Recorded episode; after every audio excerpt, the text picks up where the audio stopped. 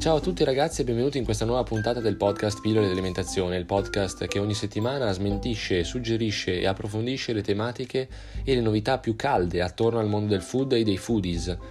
Sempre con il sorriso sulle labbra perché non ci piacciono i so tutto io, ci piace la verità. Di cosa parliamo in questa puntata? Beh, lo scopriamo tra pochissimo. E quindi parliamo di spesa, spesa alimentare nella fattispecie questa, questa, domenica sera, se mi state ascoltando nel giorno di pubblicazione. Mi scuso anche per, eh, per la voce un po' nasale, ma eh, sono reduce da un weekend di raffreddore in maniera devastante, scusatemi quindi. Comunque la spesa, in particolare chi decide quante volte, dove farla e come farla prendendo spunto da un interessantissimo articolo che magari vi linko poi in descrizione di largo consumo.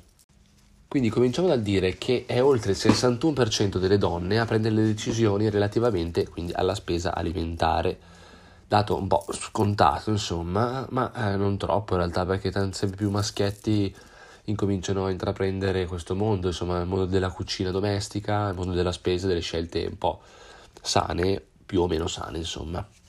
La maggior parte poi degli italiani, scusate, ha una frequenza settimanale di acquisti, circa il 60,7%, quasi il 27% delle famiglie invece però effettua acquisti giornalieri ed il 10% fa una spesa una volta al mese come si faceva tanto tanto tempo fa. Scusate. La frequenza quotidiana, quindi quella di quel 27% totale che abbiamo detto prima, è ripartito ovviamente in maniera distinta attraverso le regioni italiane Indovinate un po', nel nord, nord-ovest, insomma, nel, nelle parti più cosiddette industrializzate del paese,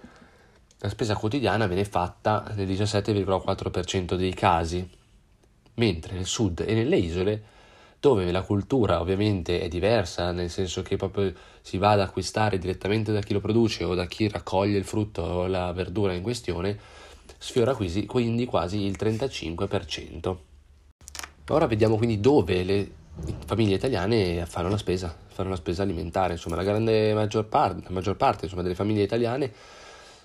eh, interpreta la spesa come supermercato, market, mini market, oltre il 53% della popolazione. Poi c'è l'ipermercato e eh, invece il negozio più tradizionale di generi alimentari come fosse il macellaio, il fruttarolo, il fruttivendolo, insomma, o il verduraro che dir si voglia. Interessanti sono anche le ragioni della scelta del canale di acquisto. Ovviamente chi va all'ipermercato va per una convenienza dei prezzi ed è circa il 38,5% della popolazione italiana e quindi la realizzazione delle promozioni, delle offerte e degli sconti. Mentre ovviamente chi come il sottoscritto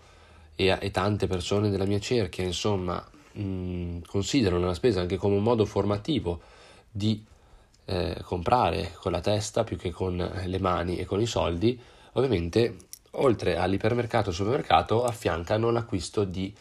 verdura e frutta ad esempio al mercato o al, eh, al, marca, al mercato di rione, di zona insomma,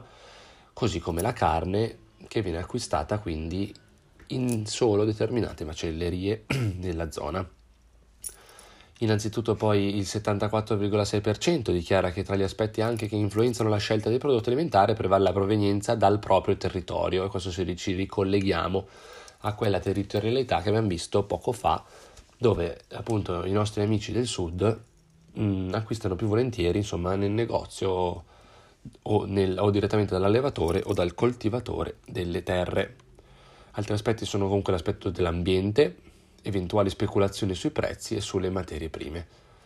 C'è chi, per fortuna, come me, e come tante persone ormai al giorno d'oggi, non comprano più tre pere di numero o forse due pere di numero in una confezione di plastica che pesa come quasi l'equivalente di una di esse, ma le prende sfuse in un sacchetto che sì costa chiaramente perché è biodegradabile,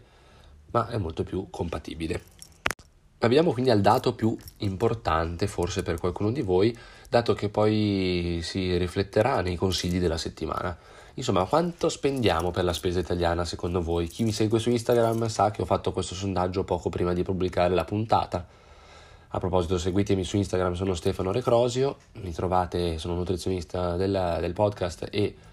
diciamo creatore dei contenuti anche sul mio canale Instagram e LinkedIn e quindi dicevo quanto spende un italiano, ogni famiglia italiana per il cibo? Spende circa il 14,2% del proprio budget mensile, che equivale quindi a circa 440 euro al mese, in calo rispetto al passato chiaramente, come in calo è il budget investito nell'acquisto di carne, per cui si passa dai quasi 100 euro nel 2013 anche ai 97 nel 2014, insomma il dato non è aggiornatissimo, però è quello che emblematico e comunque la tendenza è sempre quella. E, ehm, e perché si spende così? Ma è tanto poco? Uno può domandarselo, insomma, se è tanto poco, questo 440 euro, se il 14,2% del budget, insomma, è una, una spesa cospicua, insomma. In realtà, se vediamo nei paesi industrializzati, non è così, perché in Australia si spende il 10,2%, in Germania il 10,9%, in Corea in Francia comunque intorno al 12-13%, in Giappone intorno al 13,8%. Negli USA addirittura il budget è circa il 6,5% del, del budget familiare, quindi e questo non solo per la grande quantità di merce e di eh, generi alimentari presenti sul mercato statunitense, ma anche e soprattutto perché eh, essendo il paese più industrializzato insomma, del, del, del, mondo, insomma, eh, tendenzialmente le famiglie americane usano i loro risparmi anche per servizi, terze, servizi insomma, esterni piuttosto che eh, beni di piccolo, grande, medio consumo. E quindi Ovviamente tutto ciò va a incidere sul budget familiare, se uno spende 300 euro su una televisione una volta al mese o su un cellulare nuovo una volta al mese e ne spende 150 per dire dei dati a caso insomma sulla spesa alimentare, questo fa capire di quanto impatta il 300 euro di quel cellulare o diciamo servizio di terzo e rispetto, rispetto a quei 150 euro di cui si parlava prima della spesa alimentare. Questo fa capire anche perché in paesi come il Pakistan o comunque in paesi ancora in via di sviluppo una persona media spende il 41,4% del suo bilancio familiare a fronte di una qualità comunque non sempre, anzi molto spesso non esattamente uguale.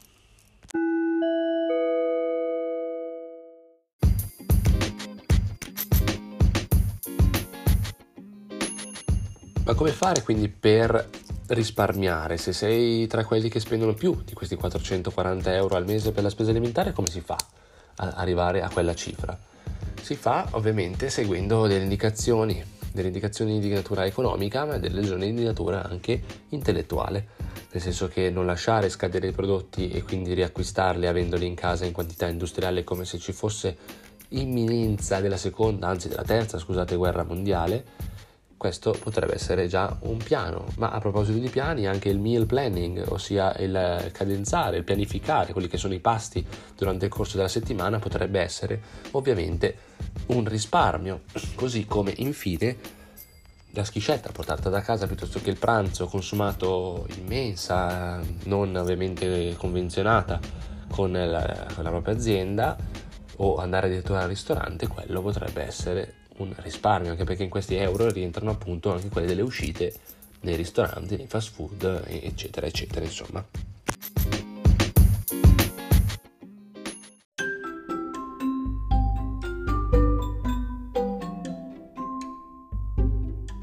Bene amiche e amici del podcast, io spero che questa puntata dedicata alla spesa alimentare vi sia piaciuta, spero che vi abbia arricchito, spero che possiate prendere spunto, come sempre, dai miei suggerimenti per la settimana. Seguitemi sui maggiori canali social che sono Instagram, Facebook e LinkedIn e ovviamente su tutte le piattaforme di ascolto del podcast. Penso che sia un modo simpatico insomma, di fruire della nutrizione e dell'alimentazione in tutti i suoi aspetti, psicologico e soprattutto economico. Io sono Stefano Recrosio, vi auguro una buonissima settimana se mi state ascoltando di domenica e ovunque mi state ascoltando, in treno, in auto, eh, in palestra, quando volete, insomma, parlate di, di me con gli amici. Io vi saluto e auguro una buona settimana. Ciao!